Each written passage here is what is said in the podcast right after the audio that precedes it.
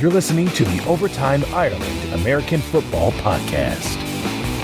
Brought to you in association with OvertimeIreland.com. Now, here's the OTI guys. Welcome back to the Overtime Ireland American Football Podcast. Myself, Colin Kelly, here bringing you another show, another step closer to the NFL regular season. We have officially hit pre-season with uh, the Hall of Fame game taking place last night. Uh, the Steelers playing against the Vikings, and um, well, not much to get excited about in it, but at least it was some football back on our screens. And from now all the way to the Super Bowl, we should have games each and every Sunday live on our televisions for our viewing pleasure. So looking forward to all those coming up in the next few weeks.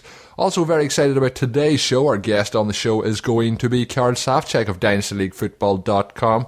We're going to talk all things fantasy football from redraft to dynasty and uh, everything in between, I guess. Uh, really looking forward to having Karl on the show. We had him on a few weeks back.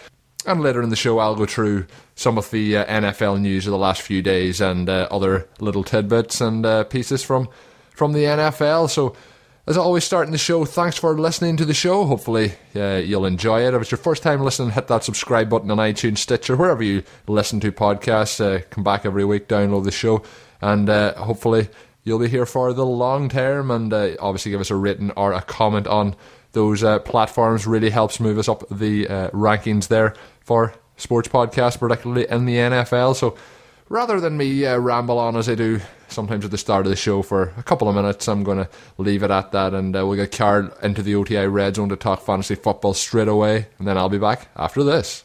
The OTI Red Zone, presented by OvertimeIreland.com. Joining me back on the show now is Karl Safchek of DynastyLeagueFootball.com. A lot of you'll know him too from the, the DFL podcast or the DLF podcast. Sorry, Karl. Uh, That's all right. It's uh, it's great to have you back on the show.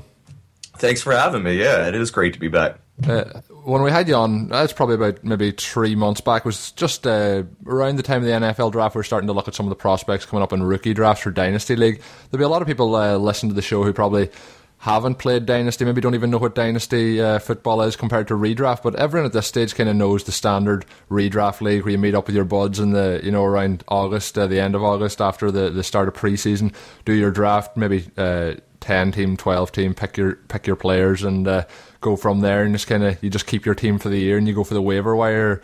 Uh, you don't see too many trades going down in that scenario. But in redraft, you uh, get your team. You start off year one draft or your whole draft similar to the redraft, but it'll go on a, a, number of rounds longer. Come along then with uh, your rookie draft the following year. But the difference is you keep all the players uh, each year. So Karl, for any of the ones listening that haven't heard him on the show before or haven't been to their website, uh, he's he is uh, kind of one of the we'll call him a, a, dynasty league expert, and he goes through with his rankings and so on on the site. So it's it's a very good place to start off if you're going for dynasty. But just for the people not listening, uh, maybe we'll give them three reasons as to why uh, dynasty league football is better than uh, redraft football.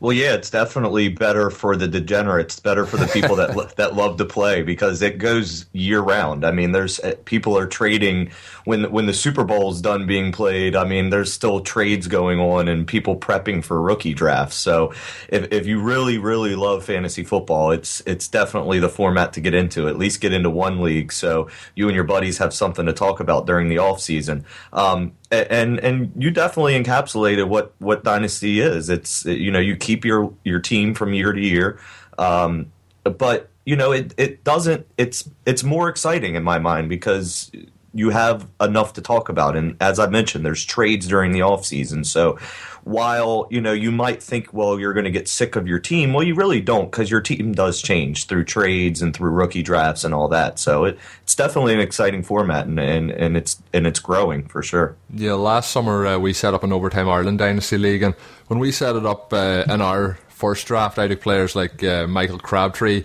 last year around this time was a player with a lot of buzz behind him Giovani Bernard, a player we're going to talk about later, who I still like quite highly. on another draft this year and drafted him much later. But last year we had no Jeremy Hill to contend with. So there's players uh, gain value, maybe lose value. Maybe you know you liked him last year, but you couldn't spend the, the capital in the draft that you wanted, and he's dropped down a bit in stock. So you might uh, you know add, offer a player maybe that's at the similar value now and get him, and he, you know, who knows, he might have a, a big bounce back. And that's the kind of thing that you're doing. It's a bit like being a, a GM off a team in the in the yes. NFL. But the unfortunate thing, Karl, is. Uh, as I'm sure you know, uh, as you might have a team like the, the New England Patriots or like the Seattle Seahawks, the Green Bay Packers, who look stacked at uh, you know at, one point or another for a number of years. But you might also have a team like the Jacksonville Jaguars or the Oakland Raiders, and that's the the part where you have to decide: uh, do you start trading away your best players to try and restock and redevelop for the future? And often that's a, a tough call to make.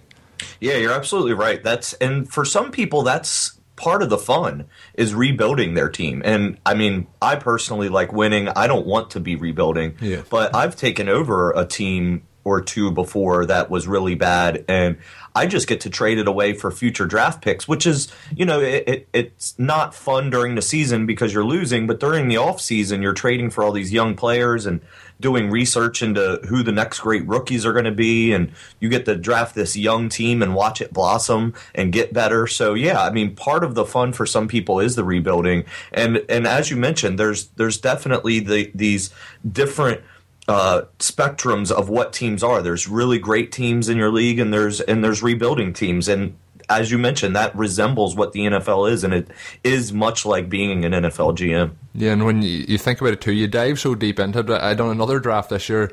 Um, and it's a 16 team league, so you know that there's not much left after the draft's over on the waiver wire, and that, that right. you go really, really deep into it you know, players then go down like Arian Foster, and you know, you hear people, a lot of people listening to NFL shows over the last week or two will be wondering who's this Chris Polk guy, or you know, who's Alfred Blue, but when you're when you're playing dynasty league football, you know these guys, and you're yeah. trying to decide. Um, even with Foster's injury history, is this a player I go and try and pick up now? Could he be good in three or four years' time? That's the sort of thing you're looking to if you're rebuilding a team or keeping a team going. So it's interesting like that to try and have the balance right of old and young, and then after the NFL draft, where these players line up, and do you like the situation, and so on and so forth. It, it's just uh, all year round, and it really sometimes it takes over what you're doing on your daily basis, trying to figure out kind of make this trade happen. Yeah, absolutely. That's uh, you hit the nail on the head there for sure.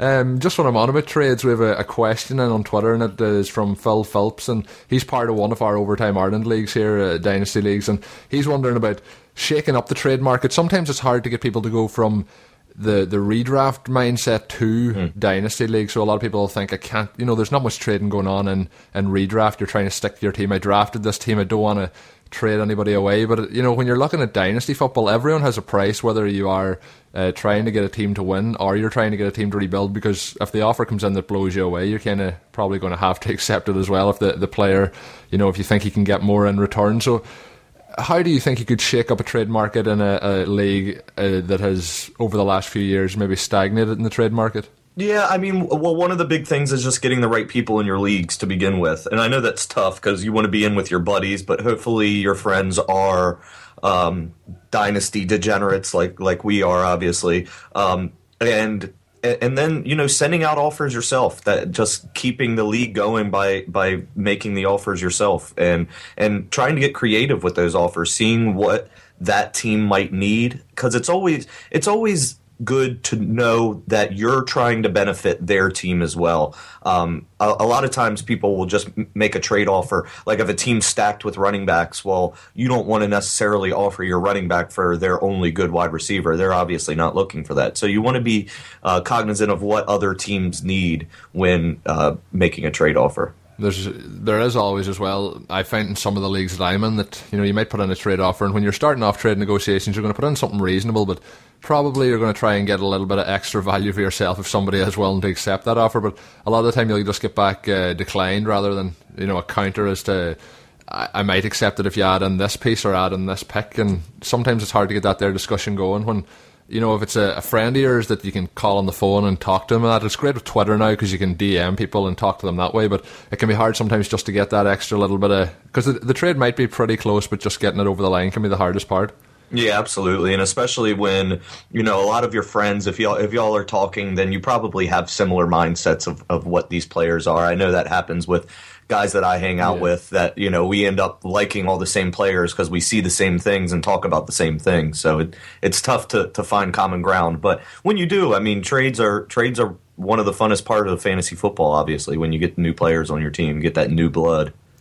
Back to uh, the redraft league now. Obviously, we all know I mentioned earlier Arian Foster getting injured for the Houston Texans, likely out eight to ten weeks of the season. So you know, for the for the near future anyway, and basically for your whole fantasy football season, he's going to be missing. Um, there's a kind of a couple of running backs down there now. There's been word of them trying to take maybe somebody in off the free agent market, but hasn't uh, happened as of yet. Is there any other running backs down there that you particularly like? Well, I'm definitely not interested in Alfred Blue. I mean, he was just terrible last Yeah, year. And- yeah, so I'm not interested in him. I mean, in a really deep league, I'll look at Chris Polk and Jonathan Grimes. But from a redraft standpoint, I'm pretty much just staying away from that whole backfield. Uh, I might gamble on Arian Foster later in the draft because I have heard conflicting reports that he might be only out for a few weeks rather than eight to ten. But I, I have heard that report as well, so I don't know which one is is definitely true yet, and I don't know if anybody knows which which report is true because you know it, people heal at different rates, obviously. Um, but that's just a, probably a running back situation I'm staying away from. If they were to have signed Pierre Thomas, I might have been a little more interested. But uh, with Alfred Blue it being in the mix and Chris Polk being injured, and I mean, really, Jonathan Grimes is probably the guy that I'd be putting my money on, but it would have to be extremely late in a deep draft. You mentioned there as well about you know if it was eight to tw- ten weeks. Say just we'll just put it that he is back week ten. Would you still consider drafting him in redraft, or would you rather let somebody else take that chance? I know last year the situation was rather it was different. It was because of suspension, but Je- uh, Josh Gordon was coming back. I think it was week ten last season around that time, and people were drafting him later in the drafts. And you know situations like that, I'm not worried about getting to week 10 and having a player coming back, I'd rather be heading towards the playoffs when I get to week 10. Do you uh, have a similar mindset, or would you still attempt to, to draft somebody like that later in the draft? Yeah, I mean, if I knew that he definitely wasn't coming back until week 10, then it would be tough for me to draft him, and he would probably go before I would be willing to Yeah. draft him. Um, but, I mean, if it was like the last pick in my draft and I had a roster spot that I could burn, then, I mean, he's definitely a guy that could win you a championship if you plug him in as your RB, you know, essentially what, what would be your probably your RB3 at that point because you probably drafted two guys above him, at least, right? Yeah, yeah, it would look it would look that way now. You know, in drafts at the moment, even in mock drafts that it, that is going on, I've done a couple of them online, and you know he's really obviously dramatically dropped, but he's still not much further down than the guys we mentioned, like Alfred Blue and so on. But he's down there around the you know the tenth to twelfth round, and it's just not something that I, I'm likely to spend on. But uh, it's just another reason as well. You know, some people like to do, you know, MFL 10s and not get your drafts in early, and people like to draft before the start of preseason. I know you can never rule out the possibility of an injury. We know last year, Adrian Peterson, what happened with him after he was drafted high, but man, if you took uh, Arian Foster in the first round over the last couple of weeks, it's it's bound to be tough. Yeah, absolutely. And there's there's I have a couple buddies that we've done some drafts recently, and I mean, even one guy, a, a buddy of mine, did a did a, did two drafts, one one the night before and one the morning of, and took Arian Foster in both. And then the news came out. Uh, that that's just devastating for your team, obviously. Yeah, no, well, obviously there's still a chance to come back from it, but uh, it does make it a hell of a lot tougher. There's a, a number of uh, ADP values that you know I've been looking at in drafts, trying to get down there towards your, your flex positions and uh, onto your bench just in standard redraft leagues. And there's a couple of names that I think are uh, going very very late, and one of them that I've taken in a couple of my dynasty teams, and a player that uh, I still have a, a lot of hope for. He had a good rookie season, and then although his stats were similar last year, he didn't get the touchdowns, and that's down in San Diego. Keenan Allen, he's going around the fiftieth player drafted. Uh, you can get him, you can get him quite late in some leagues, down around you know the, the seventh round or so. Is he a player that you think uh, has been slightly undervalued this season? Yeah, that's a great point. Uh, Keenan Allen had a great rookie year and then just struggled to really put all the stats together last year. But a lot of people, when Antonio Gates got hit with that four game suspension, everybody ran to get. Uh, the- um, I'm blanking Johnson. on his name, Lad- uh, Ladarius Oh, yeah, Green. yeah, yeah. And uh, a lot of those targets will probably go right back to Keenan Allen. And as you mentioned, Stevie Johnson's there as well, and, and he's a guy that you could probably get at a value pretty late. But yeah, uh, you mentioned it. Keenan Allen is, is, is a great target in like the middle. Like I don't know what, what, what where have you seen him going like fifth roundish or Yeah, a I've little a bit couple of sixth rounds. I've, uh, nearly every league he's been there in the sixth, and some leagues that I haven't taken him in the sixth, I've even got him in the seventh. But it just seems to be a player that nobody's really. Everyone's going for the shiny new objects. It's a kind of area where there's a lot of rookies going at that stage, and a lot of people jumping aboard the, the rookie hype trains. I think. Yeah, and you meant uh, that's a phrase that I always use on, on the show is is we suffer from the shiny new object syndrome, and players like like Keenan Allen, who's just entering his third year, which might have been a shiny new object five five six years ago, but now it's like everybody wants the rookie or the the next big sophomore, the Mike Evans, the you know the Brandin Cooks, and that makes players like Keenan Allen, who might be viewed as I don't know boring. I don't know why you would view him as boring, but it, it, that makes players like that a value. And if you really want to win and not just build the quote unquote sexy roster, then you're you're going to love players like Keenan Allen because they're probably going to put up more points than the other players going around his ADP. He's a player. I mentioned the stat lines; like it was very similar last year compared to you know his targets, catches, and uh, yards. It was just that he didn't get in the end zone as much as he did the season prior, and obviously in the the first year he was there, people maybe didn't uh, scheme as much towards him as he was a rookie, and now looking more towards him last season. But I'm expecting a nice year from him. I think he's a bit of a, a value there. And you know, when you think of him going into his third year, a lot of players. Uh, at the wide receiver position, it does take that second or third year for them to really start to, to click into it. The thing off the rookies doing so well is kind of Keenan Allen came in and done it, and there was a couple of players be, before him that came in and straight off the bat were great, and then last year again. So I think people are just expecting that from rookies, and so it just takes a little bit of time for the game to develop there. And when we're on that there point, do you think that because of how good the uh, rookies done last season, that that's pushing the ADP of a lot of rookies up this year? People expecting that that similar thing to happen again. Yeah, absolutely. Especially in redraft, they're probably just going way too early. I mean, Amari Cooper, and I, I really like this crop of rookies. I mean, Amari Cooper looks like he's going to be a great receiver. Yeah. I'm a big fan of DeVante Parker. Uh, I've I've talked about Philip Dorsett to no end, but but yes, the, the, the expectations for these guys is way too high given what we know, what normally what rookie wide receivers do. So if you're doing redraft, obviously just specifically redraft, then I would stay away from the rookie wide receivers, at least at what their current ADP is right now. Um, I got a few, I, I, did a redraft a couple days ago uh, at the SiriusXM studios in DC, and it was like a quote unquote experts draft. So right. actually, the rookies dro- dropped farther than they normally do. So I got Devin Funchess pretty late. I got Breshad Perriman pretty late. DeVante Parker, um, which I wouldn't normally do. But again, this is because they dropped so far. Normally, in drafts that I'm seeing in MFL 10s and stuff like that, yes, they are going a bit early. Yeah, and you know, if they go to a certain point, you're obviously going to, to jump aboard and take them. But my my kind of plan this year is to let other people take chances on the rookies, and I'm going to go for the kind of guys that hopefully have uh, you know made their time in the league and are, are ready to rock and roll. Even the older guys. Moving on to another two that I have here. Well, I have three at the wide receiver position, but uh, they're all kind of either older or bounce back candidates, and they have uh, Marques Colston, Larry Fitzgerald, and Pierre Garcon. And I know Garcon's comes a lot down to how the quarterback situation there does, but Colston's a player who, you know, even in his worst season in the league, and last year he did tie it with uh, touchdowns, his lowest uh, touchdown total in a year's five. He's always up around that thousand yard reception uh, yards for receptions, and he, he is getting older. But you know, you look at the pieces that have moved around down there in, in New Orleans. Somebody has to catch the ball this season. There's a lot of talk about Cooks, but you know, the steady head, head there, and uh, Marques Colston could be in for uh, just a, a, nice season. I'm not expecting you know big, but uh, wide receiver three numbers maybe. Uh, that's possible. I think Marques Colston's on the wrong side of his career, but he is in New Orleans. He is going to be catching balls from Drew Brees. They are going to pass at least more than the average NFL team. And I think Brandin Cooks is being a little overvalued, to be honest. So Colston's a good. Uh, a good late round target, I guess. I, I haven't been targeting him, but I can see the point. Uh, Larry Fitzgerald, as you mentioned, he's being overlooked tremendously. I mean, he's he's one of the best wide receivers in the league. It, it, we just don't remember that because he hasn't had a real quarterback in so long. And I think so, as well, he is getting he is getting up there in years. But I think it's is it thirty one that he is at the right now. I, I believe so. Yes, yeah, so it's not like he's you know needs a walking stick to get around. Correct. yeah, he's not he's not as old as Jerry Rice is right now. So, um, but yeah, he, and he's a fine target as well. And I think people are, or at least were, irrationally high on Michael Floyd last year. I was one of them. I fell into that.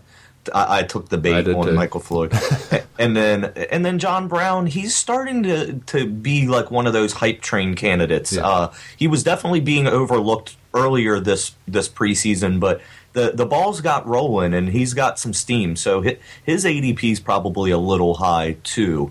Um, So yeah, I mean Fitzgerald could could end up getting a lot of targets in that offense. Yeah, Fitzgerald's going around almost around the hundredth overall pick, so that, that is very far down when you go with uh, his production over the last few years. And I mentioned Colston, 119th. On the running back situation, uh, Chris Ivory of the Jets. Um, we don't have to get into it in too much depth, but I think that he's a player that is looking like he's going to be the lead back there, and he's going 77th overall in most drafts. Uh, I think I think there could be a bit of value there when you're looking at maybe if you go receiver early in the draft, looking at that mid-range uh, running back. I agree. I really like Chris Ivory. I I liked him to last. Him in a couple of dynasty leagues recently, but to no success. um, I, I, I wish he would have got more volume last year. I thought he was far superior to uh, Chris Johnson, Yeah.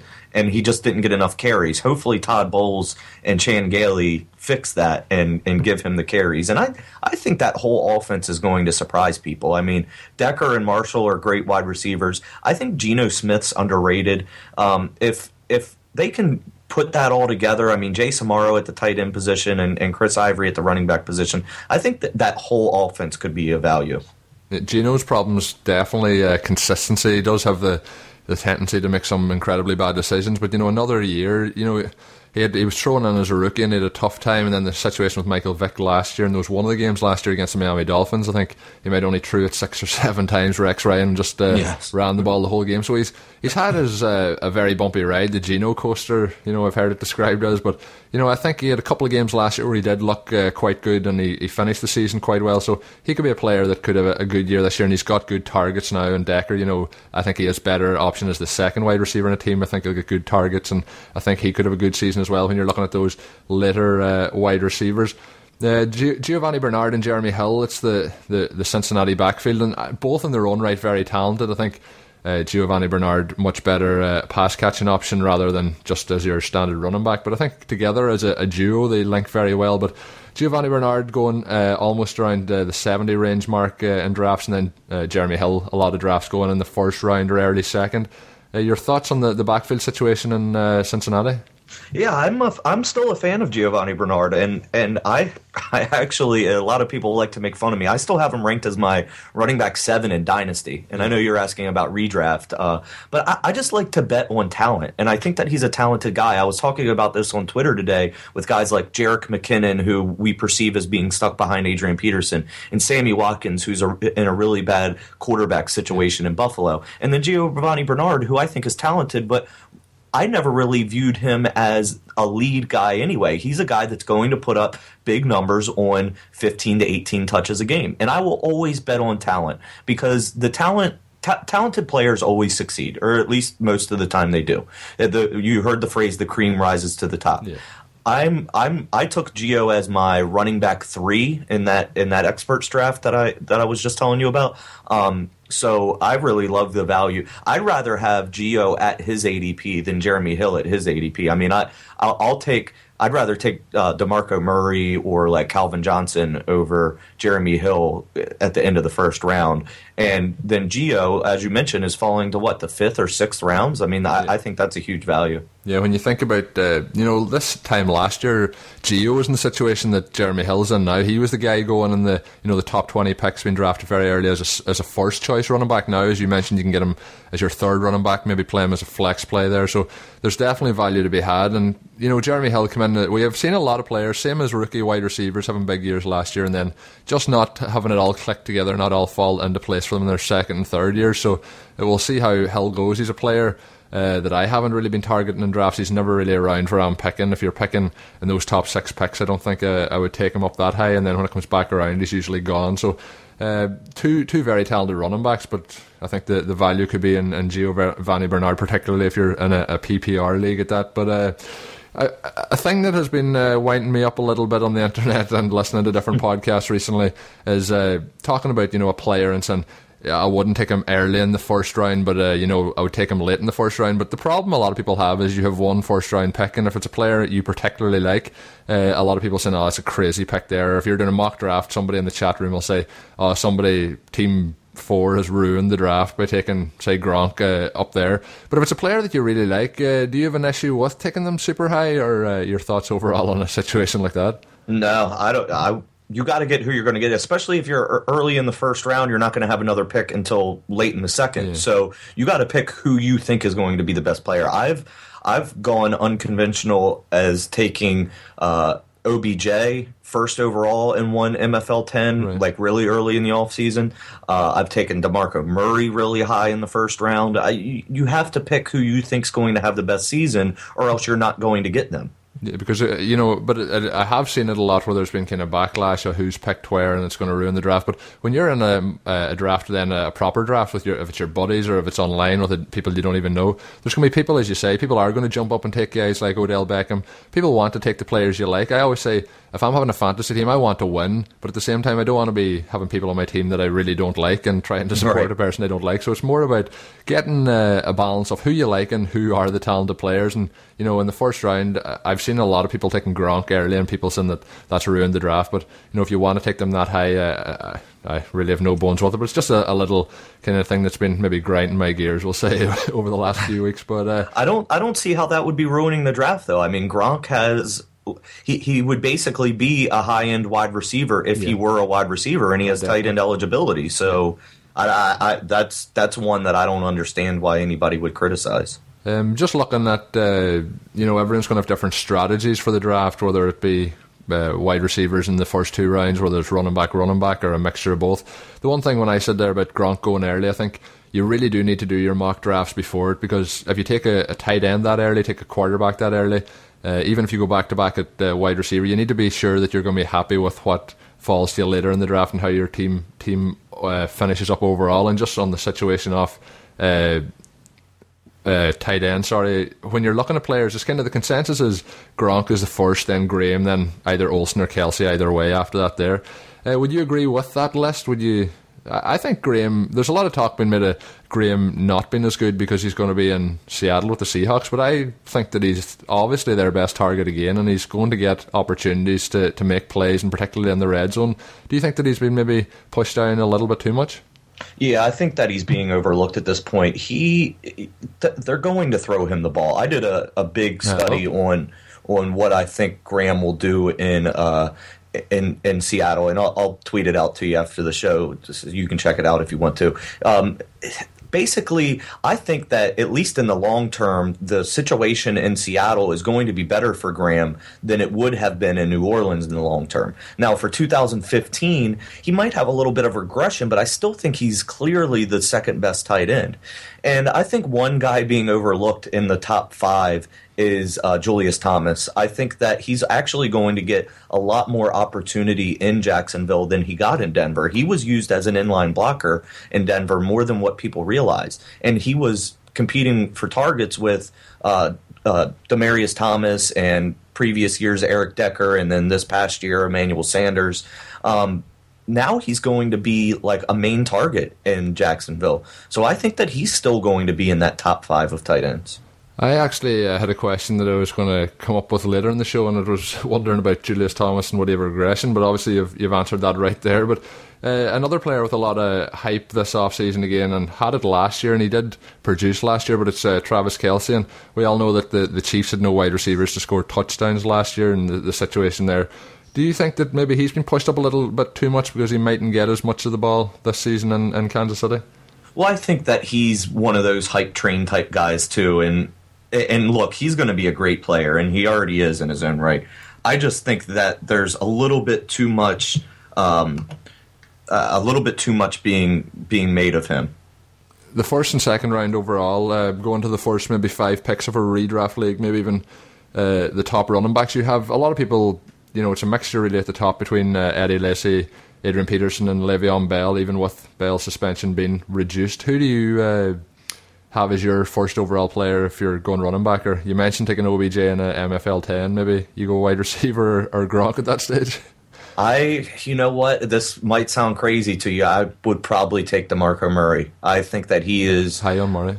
Yeah, I think he's one of the most talented running backs in the league. I it would be I would pick Le'Veon Bell if if he wasn't going to be suspended for the first couple games. It, the, I think that Murray is still in a great situation. Yes, I know Sproles is there. I know Matthews is there, but I think Murray is just too talented to be passing up. The the Eagles ran the ball the seventh most times in the NFL last year. And I, I actually see that going up. So I think that there's going to be plenty of carries to be had. So Murray is, uh, it, he might not have the ceiling that Bell or Charles has, but, and, and, those would be the next two for me. Peterson would probably be fourth or fifth on my list for running backs. Um, and it would be tough to pass on Charles too, because I think he's going to have a huge year. But in the first round, I, I know people say you can't win your draft in the first round, but you can lose it.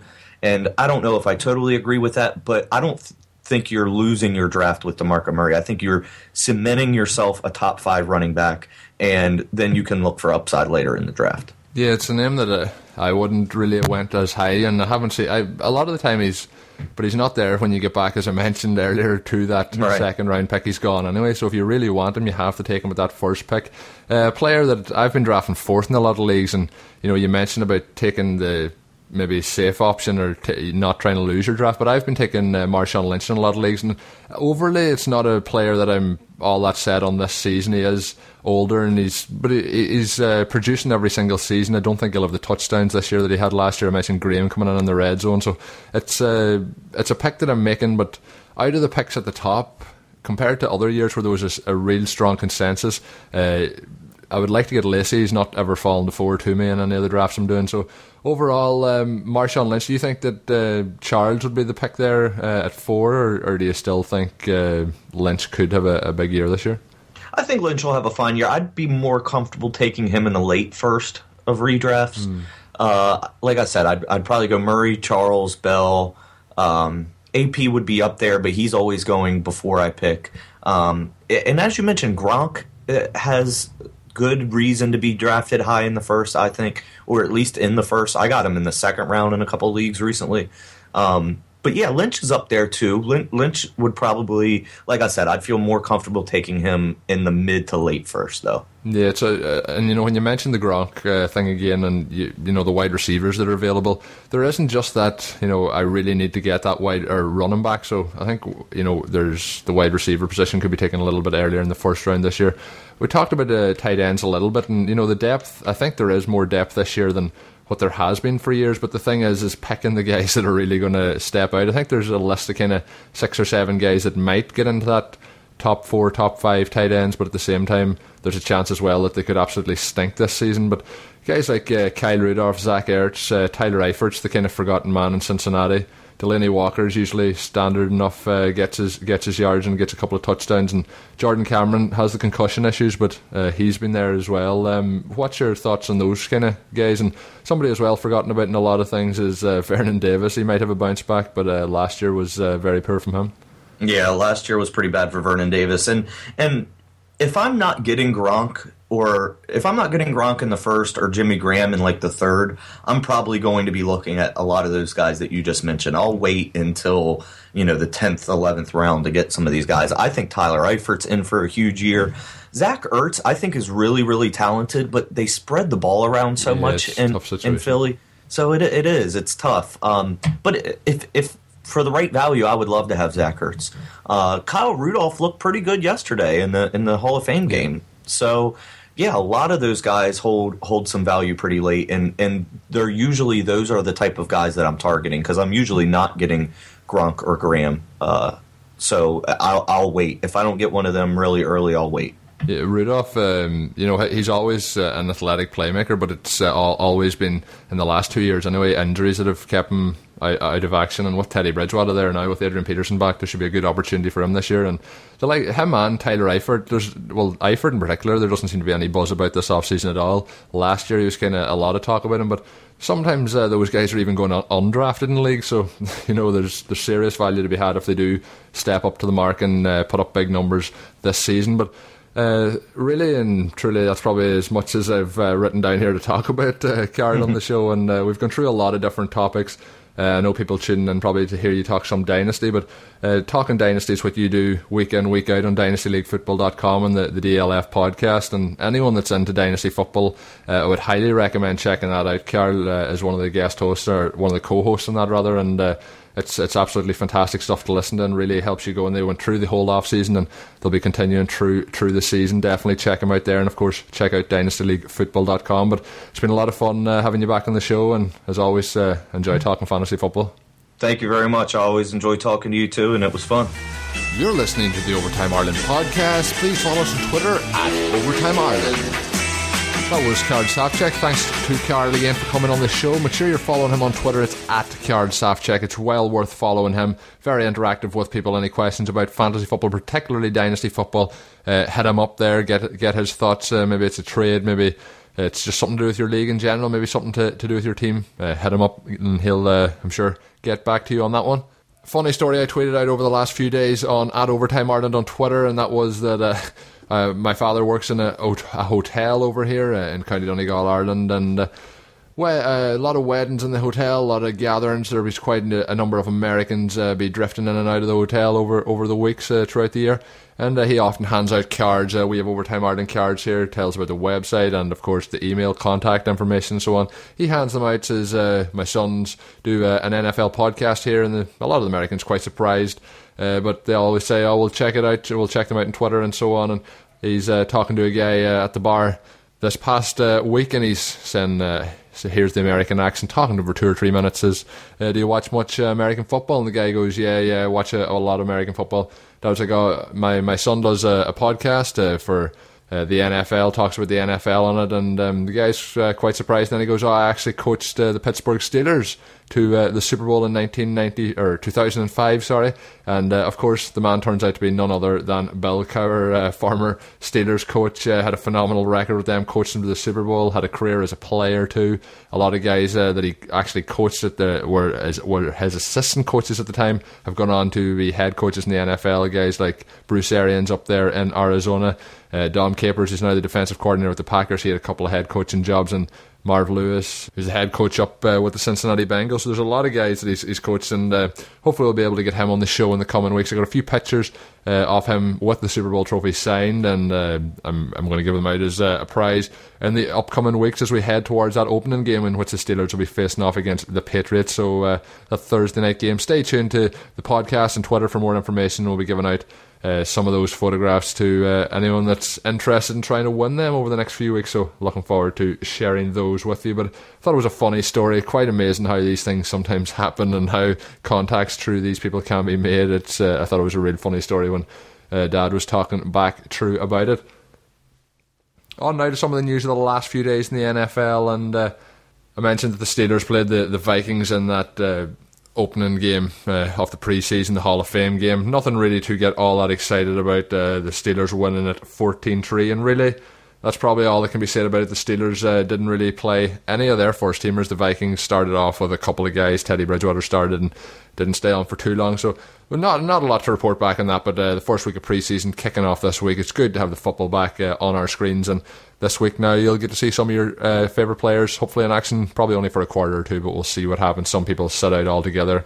Uh, but it, it's really it's really a good time of year to start getting close to the season, and all as you want is for your team to get through the preseason, playing quite uh, efficiently and hopefully with no injuries uh, of major concern to any other players. So, and just as I talk about that game last night, uh, the the Hall of Fame game not having much significance, reports just coming across my Twitter feed here that uh, the Steelers fear that Shaun Suisham their kicker may have torn his ACL in that game, so that would be a major blow for them because he is very, very reliable kicking for the Pittsburgh Steelers over the last few years and would be a blow to the team. It's uh, hopefully, hopefully it's not as bad as first feared, but it's not looking good for Suisham and the Steelers on that on that front. Another guy that tore an ACL. Obviously, knee ligament injuries are quite common in the NFL, but a lot of hitting going on just to start off the preseason and bodies getting used to it. But uh, Eagles cornerback JaCorey Shepherd suffered a torn ACL as well, and uh, you know they recently traded Brandon Boykin, so it's you know it's a tough one for them to take because he's now with the Steelers who played last night in that Hall of Fame game. So he uh, sideline collision with running back Darren Sproles, and it's going to be it's going to be a tough one, and uh, it's going to be their 2004, 2014 fourth round pick looks to be the guy uh, who's going to step up in his place while he's out. It's Jaylen Watkins, and you know when you're getting guys uh, dropping down like this. It's all about next man up, and hopefully the next man can do equally as good a job. Uh, sometimes it works for you, sometimes it doesn't, and um, it's a tough blow there for the Philadelphia Eagles, especially so shortly after trading away Brandon Boykin. And last but not least, on the injuries uh, coming through the last week, LeGarrette Blount has a, an MCL sprain, another knee ligament injury.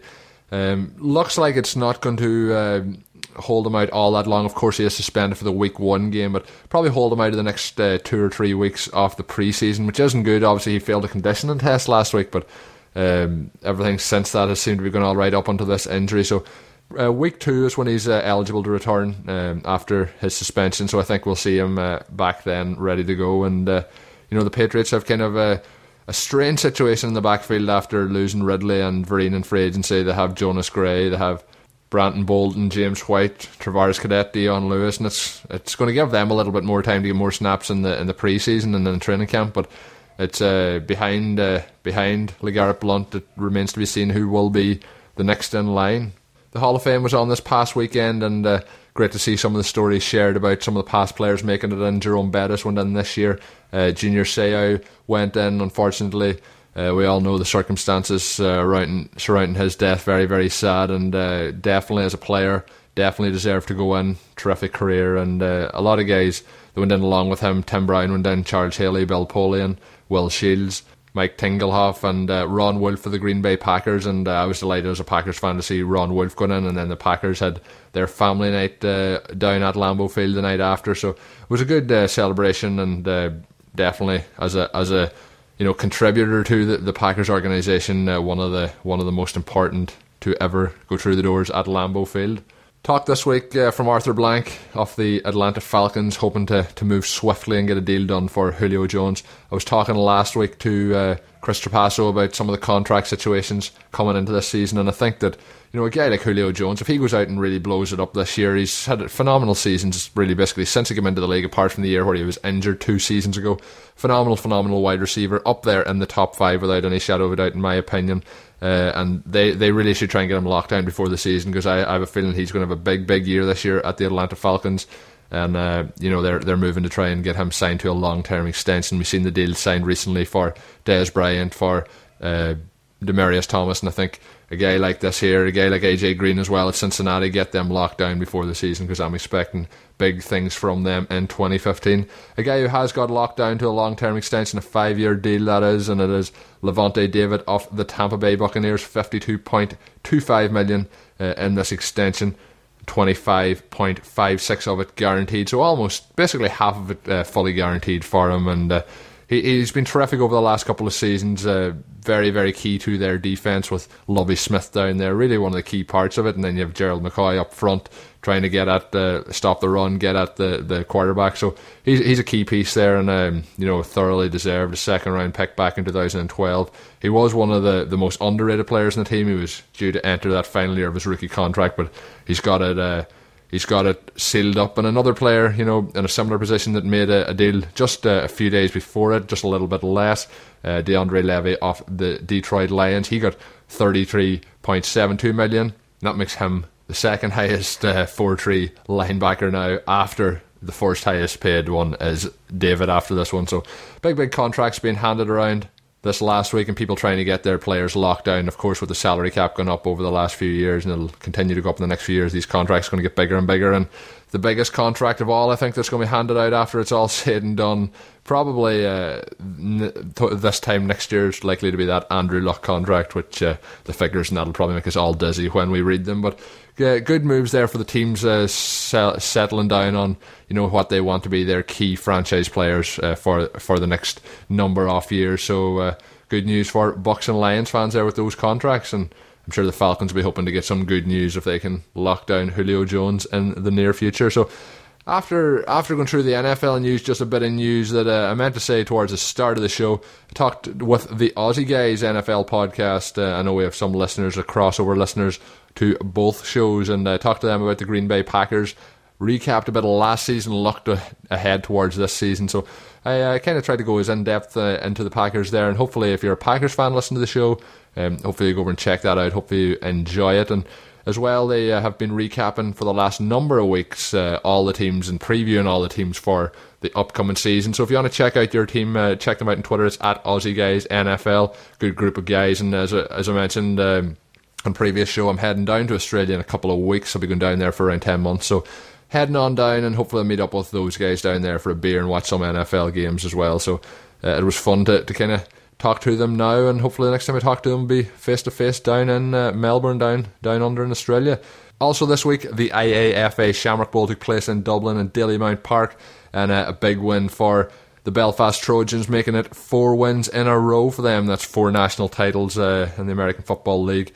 Absolutely uh, phenomenal team over the last couple of years, and they were really dominant this season. It was a tough loss in it for Trinity College Dublin. Um, you know they had a great season as well, but I know uh, I might be biased because I played against the Trojans this year as well. It's uh, they're an absolutely phenomenal team, good organisation, and uh, four in a row is a, an unbelievable achievement. And I'm sure Trent will be back next season to try and get back all the way to the Shamrock Bowl and uh, take that title back. So uh, good, good uh, season all round for the IFA.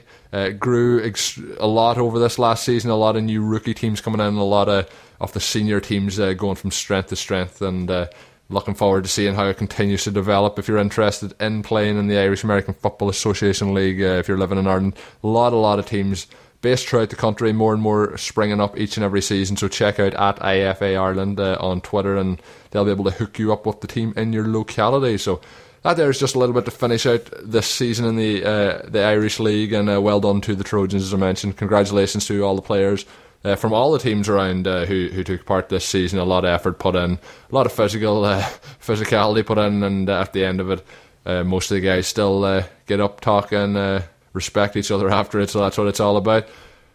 And with that, it's another show in the books for me. Um, of course, I'm Colin Kelly. You can follow me on Twitter. It's at the Colin Kelly. Karl Safchek was our guest from DynastyLeagueFootball.com. Follow him on Twitter at Karl Safchek. And until I'm back with another show, and of course, stay tuned to the at Overtime Ireland Twitter feed. Give us a, a written and a comment, as I keep saying on iTunes, Stitcher, TuneIn, whatever you listen to it on. Spread the word. Let your friends know. Tell a friend to tell a friend, and keep this thing moving up and uh, onward. So until then, when I'm back, have a good one. Thank you for listening to the Overtime Ireland American Football Podcast. Please follow us on Twitter at Overtime Ireland. Check out OvertimeIreland.com and continue to spread the word. This has been an Overtime Ireland production.